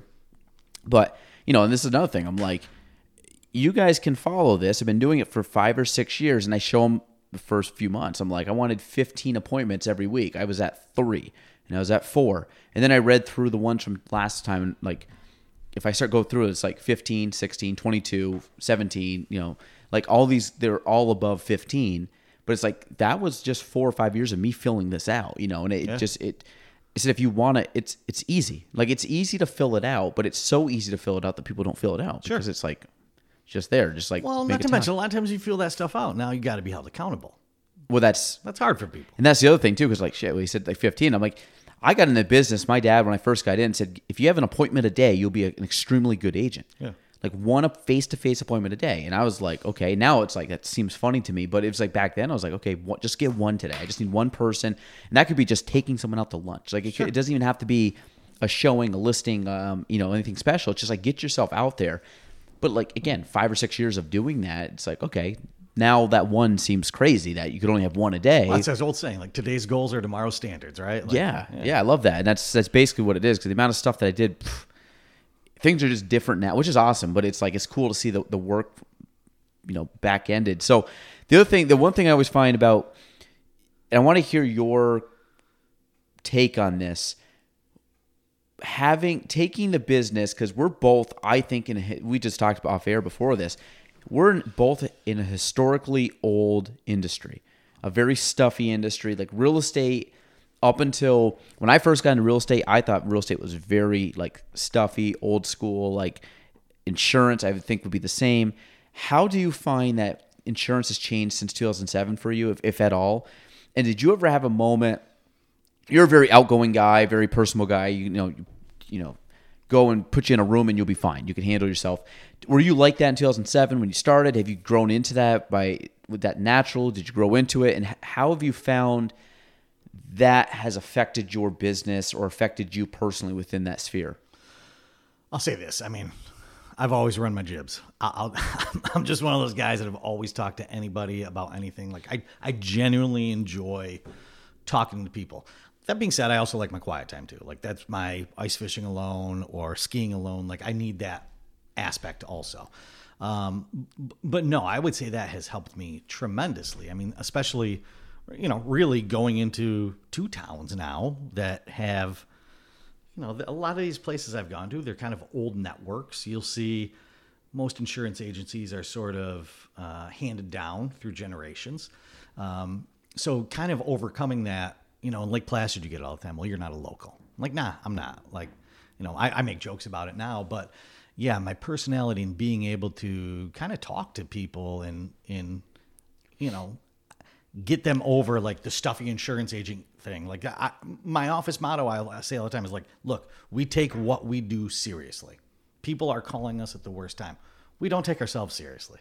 Like, Yeah. You look at you know you look at my Facebook and Instagram posts. I make memes. Like we have kind of great, it's yeah. goofy, fun stuff that we do.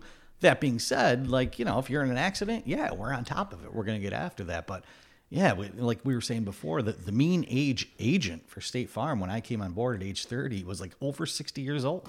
I mean, that that was our average aged agent, and I, I think they realize like "Ah, that's not sustainable. Like you got to have young people in there. So you know, I when I opened at age 30, I was a very young agent. We have agents now coming on board 24, 25 years old, which I think is cool as hell. like well same thing like the, the amount of younger people like i'm 30 and there's probably five six people that are younger than me right now that are here in their 20s, which again, real estate average age is probably low to mid 50s. Yeah. So it's and people are always like, "Oh, are you recruit?" Like, I don't recruit anybody. Like anybody that comes here is like just rolled up and said, "Hey, listen, like I like what you're doing. I want to like talk to you about possibly doing real estate." I'm like, "Great, let's talk about it." But it's there are a lot of people in my demographic because they they see me on social media, they see me on Instagram, they see me on, and it's not by design that I'm trying to do like to do that to attract certain people. Like if someone came in, they're 50 years old and like they're cool as shit, then yeah, 100, percent you're on board. Yeah. But it's just by ha- it just happens that the younger crowd is more, which is cool because that's gonna be part of our competitive advantage going forward. When our average age is like low 30s, and most other offices are 20 plus years above that. I mean, that's a huge, I think, advantage going forward. But the fun part of it, same thing. It's like I have a lot of fun, but what I've noticed the last couple of years, like real estate has gotten way more fun the last few years because I've really put myself, like my real self out. I say real self, but like people have like see it. Like it's not like we're hiding anything. Like you, I do these podcasts, we do realty talks, we're doing the vlogs, we're doing all this stuff, but people just see me normally. We're you know chit chatting, and the good thing is the clients that I'm starting to get are way they're like me. Like they're they're attracted to me, so they show up and like, hey, we want you to work with us. And I find out they're like awesome people. I'm like, this is so much easier than when I started. That I was just dealing like I was trying to like I would work with anybody. Now it's I, I'm now to the point where I might I kind of have a luxury of a lot of the clients that want to work with me are really cool people that have sought me out or for whatever reason I pre-sold myself to them and now they're like yeah I want to work with that guy so do, have you found that has changed for you or Hell yeah, and and I think something we're fortunate too with up here is even the young generation still has a good sense of community here. Like I, you know, I people joke all the time like you know the young kids don't care about that. I, I think that's incorrect. I think a mm-hmm. lot of the people living around here still feel that like. You know, and they know that their local insurance guy. Could they go online and buy something? Sure. But do they know that if the shit hits the fan, I'm going to be there? Yeah, they get that. And plus, I give back to everything. Like, I'm constantly sponsoring concerts, sponsoring sports teams. Like, Yeah. I'm, I'm involved in the community and I give back. And contrary to what people say about the younger generation, I think that people still appreciate that. And that's a good thing. And, you know, I try to hire young people to reflect that. You know, Mm-hmm. that was always my joke when, like, well, you're not a local. I'm like, nope, but every single one of my employees is. yeah You know, I have people that have lived here their entire lives. Um, so, so yeah, I, I, I think that the more established you become, and the more people get to know you, and like I just did a whole big thing on Instagram and Facebook of like get to know my team members. I- Yeah. I, I didn't put myself on there at all. Like these are my team members. Here's how they're involved in the community, and it was a huge hit. Like people love the fact, like, oh yeah, I know Josh. I coach my son's you know baseball team. So, Do- so do you, do you find like like now kind of getting into that space a little bit more do you find are you finding like that's something you like you we talked about this like that's something you've always wanted to do and kind of you know be a little bit more active on Social media, you're yeah, Yeah. social media and just being in, like that was one of the things I have fun with it I want to get more into it but um like my next hire what I want to do is I want to like have a social media person in house full time like I want someone in house that can just pump out content all day long I kind of have that right now. So Yes. Um, I have Sierra, who's working for me. is 20 years old. Like she's. Actually, I just talked to her the other day. Oh, yeah, yeah, yeah, She's Yep. psyched to start with that. So she's really good at social media. Like she's she does a lot of the meme creation and ads. I bought her some sort of software so she can make. Yeah. I don't even know what the hell it was, but she can make these ads. Yeah, run with it. and, and yeah, she, and she does it. And then um, another woman, Rebecca, who works for me, who I, she's never been in the office. I've met her one time, but she's really good at like doing the Google updates and changing all that stuff. So Yeah. yeah, I kind of brought that stuff in house. Now, I'm never gonna get rid of social media because I, I just like doing it, man. Like, Yeah, it's fun. Yeah, this morning I woke up, I took a picture of like loons and some trees that were changing saw colors. that, yeah. like people dig that stuff, and and you know that's the key too. Is I'm not usually pumping content.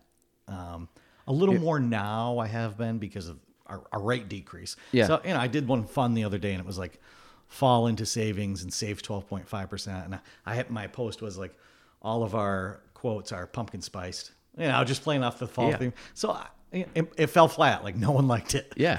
but but I I like doing that stuff. But It's but you fun. you test it. Like, are you are, like? Do you find yourself uh, like as a creative person? Like, do you like like when you? Oh, yeah. Like it, it's for me, it's a creative outlet because I can have fun with it. I can make videos. I can. Edit I like stuff. making memes, man. Yeah, it's like it's fun. It, Yeah. It's just like, but it's like the humor kind of thing. Like you would like something you would text your buddy, like a joke, and, and then you're like, well, let me just put it together and, and post it, and then it falls flat. I always look at it if, if, a, if a post falls flat, this is what people do. They go through and not that good, and they just move on. Yeah. That's that's it. It's a oh, split. oh, they're not saying this post sucks. Like yeah, no, they don't that. care. But if it's good, it stops. And like, oh, that's cool. It, it's kind of like it's I've, like I've embraced my nerd. Like Well- I know I'm a dork, so like I. Well, roll like it's, it. it's like being a it, it take take the analogy. Babe Ruth hit how many home runs? He also has he's a strikeout leader. Like people remember the strike. They don't know that stat. He's just he's the Bambino. You know, like he's got the home run record. So it's like because people count your wins more than your losses. Like your losses, like whatever. People forget about them. So it's like. And, and they don't really matter. It's like I, I always find that losses just like okay, that's just an opportunity. You learn from it, get better, and then like your wins just stack up. Your losses just kind of float off, and you just keep stacking. Like the, the interesting part is like boosting ads and then looking Yeah. at the de- demographics of who respond. yeah, Facebook boosts are it's a considerably older demographic than an Instagram boost. Oh god, yeah, because you got to think like so. Take Facebook, like Facebook when we, I got Facebook. I think my freshman year of college. Like you had to have an EDU mm-hmm. to get into it. So Facebook was like young kids, young kids, young kids. Well, when they opened to everybody else, and everybody's like, oh, my mom's on it. Well, it's like now your grandma's on it, like all the time. My mom's on Facebook all the time. I don't even have Facebook. I, I, I mean, I, I A have personal one, I don't have. Yeah, like I have a Facebook, but besides like my wife tagging me in some photos of like the kids, like I don't go on Facebook. Like I, I go on, I check my um, notifications, I'll respond to notifications, I'll post stuff, but I won't. I don't go through Facebook and scroll through it. I'm more on my Instagram, but Instagram's the same thing. Like I'll go down through and I. I could probably follow 10 accounts because that's the only one I ever, because they're the ones that pop up at the top. So I look at them and then by the time I get past like five to 10 slides, I'm like, I'm done. I can't, I don't have time to scroll through Instagram Agree. all day. So, but Instagram is the younger platform. Eventually, what's going to happen, because you're seeing it now, people in their 30s and 40s and 50s are on Instagram. And eventually that will go 60s and 70s when, you know, grandma finds out that, oh, I can go on Instagram and watch all these. Like, our, my parents have Snapchat now because we send photos of the kids on Snapchat. And, like, we're in a group message and they're on Snapchat more than I am. Like, I look at it and I'm, you see the string of texts throughout the day of this. you know, Like you go through them, I don't even have time to read this, so I just skip it. But it's but social media is fun. It's it it's a creative outlet, but it's you do learn like the boosting. Are you guys? I should say from the boosting perspective, are you? Are you kind of handcuffed a little bit insurance from what you can do? Because Oh, real estate, 100%, real estate, yeah. we are. Oh no, I I'm not only handcuffed by my corporate office on what we can do, but also from a state level. I mean, yeah, it's Well, yeah, I'm talking state level. Oh yeah, yes. yeah, yeah. We, I mean, we are very, very regulated. Well, so what happened in at least real estate? They came out like um, uh, Fair Housing or HUD or whatever. Basically, came out and said like, which I don't understand why we can't do this. Like, if I was to run an ad on Facebook, I can't target geography. Like, I can't ch- target uh, zip codes. I can't target age. I can't target gender. I can't. Right. I can basically just put it out there because every person has to be able to see that ad. And I'm like, what's the point of that from a real estate perspective? Because I said if I go put my ad in the paper, who can see that paper? Only people that subscribe or who are in a certain demographic or a certain area. So it's like, why would I have to? Ha- why would I have to post this to everybody in the United? Like it doesn't make s- the argument doesn't make sense to me because I said you're kind of just pick pig, uh, picking on one area of of marketing, but I said if you're going to do that, then really everything of marketing you can't do. Like I, because you could argue that well, if you're in some kind of paper and that's only circulated to one county, could you argue like that's fine? But like, well, it's fine, and I don't see that because you're still at that point targeting a certain location. Yeah, I mean, it, it's you know, it's weird some of the ads that I've had that they won't let me put up. So Yeah. so I did one of like, okay, it's safe to come into our office. I have sneeze guards, we have hand sanitizer, we have masks. They wouldn't let me put that up because th- they flagged it as I was selling those things. I was selling, Really? trying to profit off COVID. And I was like, no, I'm not selling this. I'm saying the safety precautions we have in place. And there's a way that you can like go back and fight it. But it took them like almost a week before they were like, oh yeah, Yeah. okay, put it up. And then another one, one I was I do like a team member Tuesday where I okay, here's my team member. One of them is involved in her local town council, and that was in there, and they they wouldn't like even after I tried to get them to review it, would not put that up because it was political in nature, just because she served on the town council. Yeah. So yeah, it's it's interesting the stuff that they It, it's won't let you do. it's too regular. Like it's too so. Like there's ways you can hack around it a little bit. Like Yeah. you can hack around. Like I've done some research on it, but then even you start going by like lookalike audiences and you start going by custom audiences and you start like there's certain things you can't do. So I mean, uh, there's I've I've kind of tried some stuff, um, but our our Facebook lead I used to do a ton of it a couple years ago, and then they started like cracking down on it. And I don't think it's a bad thing, but the problem is it's like it's not even worth doing because like Well, some of it's just arbitrary too. well, yeah, you, like well, the pro- I've had this conversation with Aaron many times. Like we'll post an ad and like it gets kicked back. So it's like, why am I, why am I doing all this work? Because it's just more work on the back end just Sure. to get it through. So That's it's like frustrating, too. Yeah, so it's like I don't have time to You, you often they don't give you an answer why it got No, it's kicked just back. like it's done. It's like you've been flagged because of some very broad term, and then I'm, and then it's like from fair housing. I'm like, what's wrong with it from fair housing? There's nothing on. And I've had times too where I'm not even posting a house. I'm posting something, but because I'm like affiliated and they see on my page or whatever that something with real estate, like no, it's a real estate ad. I'm like, but I'm not. I'm not. Fair housing, you can, you. It's for a house. Like Sure. it's not our service. How's my service anything different than? It's not a. You know, I don't know. So it's it's just a very s- Oktoberfest. I did an ad for Oktoberfest. Like, hey, who's going to Oktoberfest at Whiteface this weekend? Yeah. It got kicked back because I had to narrow the demographic to people that were 21 and up. Like, Yeah. I just did a general post, Yeah. but because I didn't, you know, it was technically 18 plus, they made me change the demographic. It's 21 and wild. Think about it, yeah. Because they serve alcohol. Yeah, it's. I mean, there's some stuff like that's it's just fine, but it's like, man, I just think it's so nitpicky now. So It is. a lot of this stuff, like we do a lot in social media, but this is this is exactly why when we started talking about like branding, like there's a reason we went through and completely redid our branding and focused so much on our branding because when shit hits the fan, if people people go who they know, like and trust. So if they can trust our brand, because what's going to happen? All these marketing things we're doing now are going to go away because they're going to have so many rules and regulations, and you won't be able to run an ad at all because it's going to have something that's going to be flagged for. it. So I look at it. That's fine. I said, why do I hand T-shirts out? Because what are you going to do with a T-shirt? Yeah, right.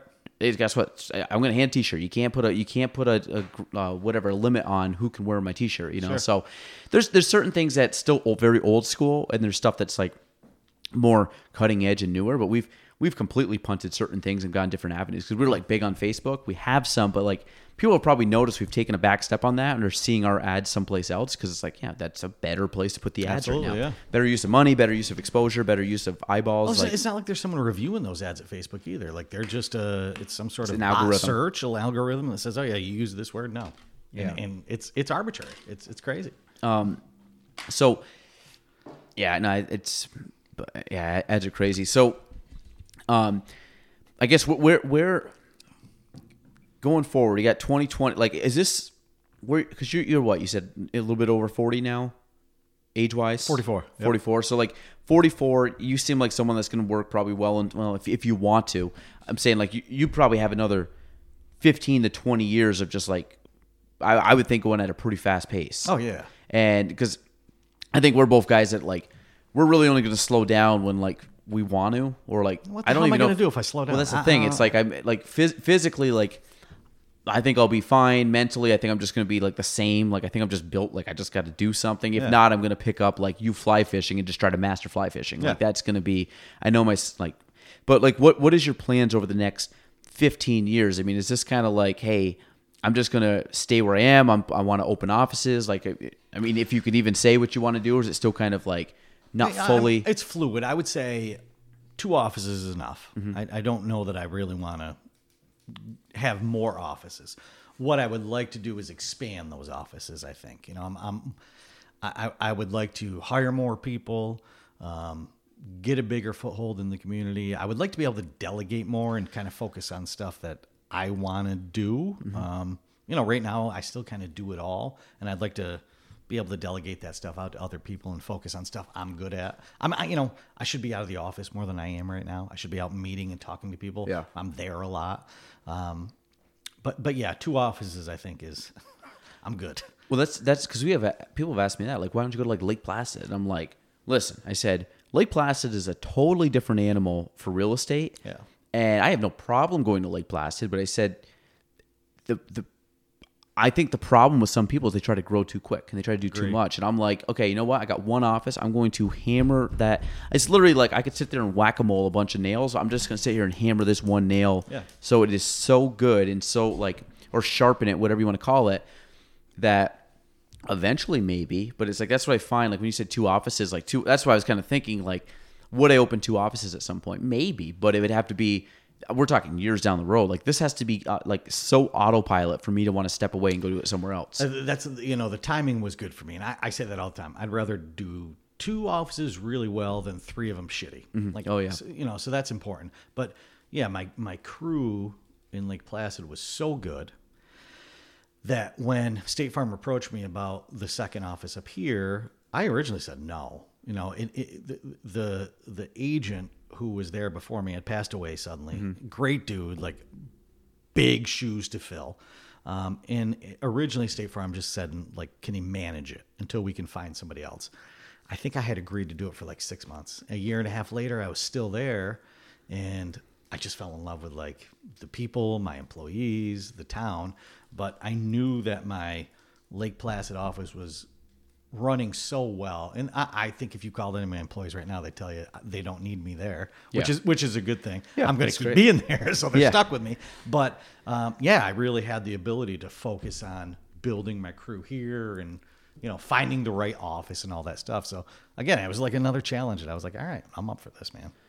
Yeah. So I mean, do you find that you'll ever be a point where you you would step away from the bu- the business day to day? No, hell no. You- Do you just like? I like it. Yeah. I, yeah, I, I really like it. I don't. I you know I say that right now, and and I'll preface it with, I don't know what I'm going to feel like in ten years. Who, Yeah. Who the hell knows? Um, but yeah, you know, great example. Like um, yesterday, I had scheduled myself out, and I ended up like it was a nice day, but I really didn't have anything to do, so I I went to work. I mean, I, you know, I enjoy being there. Like I don't know, I like picking up the phones. I like talking to people. I I love you know helping my employees with something they're working on. It's cool. Yeah. I've, I've gotten like I think six texts since we've been sitting here from from my peeps. So Yeah, reaching No. I, I don't ever see myself really stepping away right now. Could that change in twenty years? Yeah, maybe. I don't know.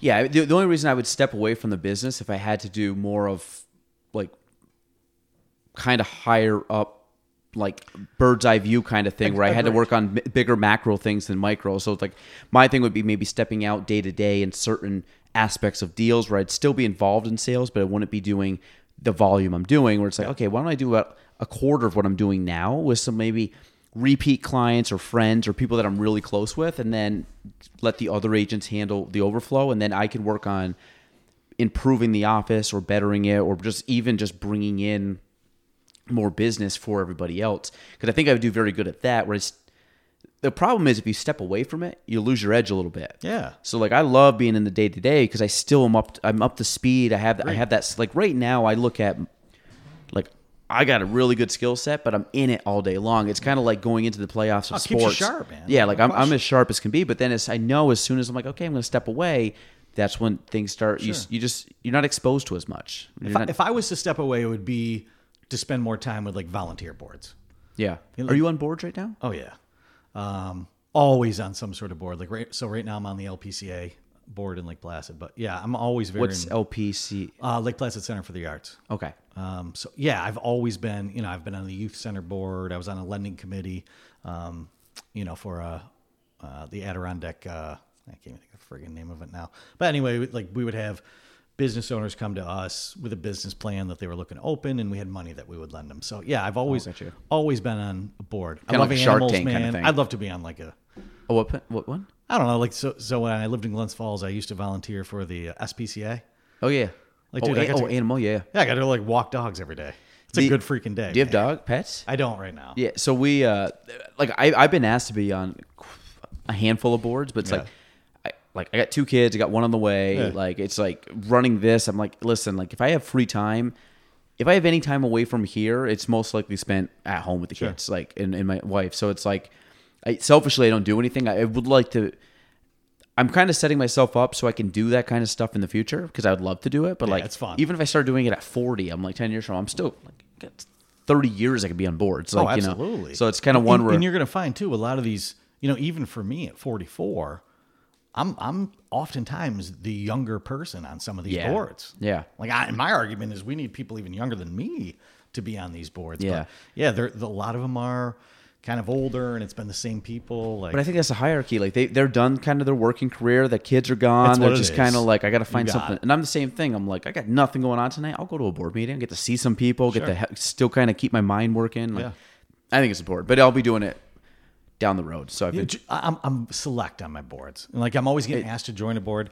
I want to make sure.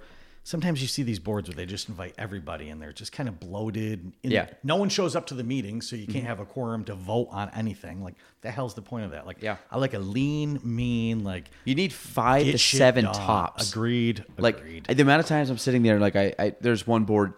I'm not on it, but it's very near and dear to my heart. But it's like, why is there 11 people on this board? craziness. Like, you need five. Six of them show up, and now you can't vote on a What- goddamn thing. Well, you need five. I mean, if six of them were there just to take up take up chairs. Like it's like it's not. So that yeah, I'm just like if you're gonna be, that's my thing, and I, I tell so many people I'm the same way for fundraising. Like if you want to reach out to me and like, hey, can you fundraise for this thing? Love to, great cause. I will give you money because I'll tell you right now I have no time to fundraise for this. Mm-hmm. And I, but I'm, I'm upfront and honest with it. It's like, listen, I wish I could. I wish you could raise all the money in the world for you, but Sure. Like if I'm not going to give my effort to you, you're better off. Don't I just don't want to lie to you and have you rely on me, and I'm not going to do a thing. Yep, I agree. I'm going to be upfront that I'm useless. Um, so I guess uh, you know we can kind of you know anything else you want to mention. No, man. Thanks for having me. So so if uh, anybody needs to find you, give give a little plug where you are, how they get Uh, hold of 498 State Route 3, the old kayak shack, right next to Champlain National Bank. Uh, number is 561 4121. Follow you on what, what's your handles all on social media? So, Insure with Foote is is both Yahoo, uh, not Yahoo, uh, Facebook and Instagram. Insure with Foote, F O O T E. Footy. It's like footy. footy E. Everybody call you everybody call you footy. My whole life. Really? I Swear to God, people don't know my first name. Yeah. So, Uh, but no like when someone pronounces Farm. foot with an e at the end, do they say footy or footy?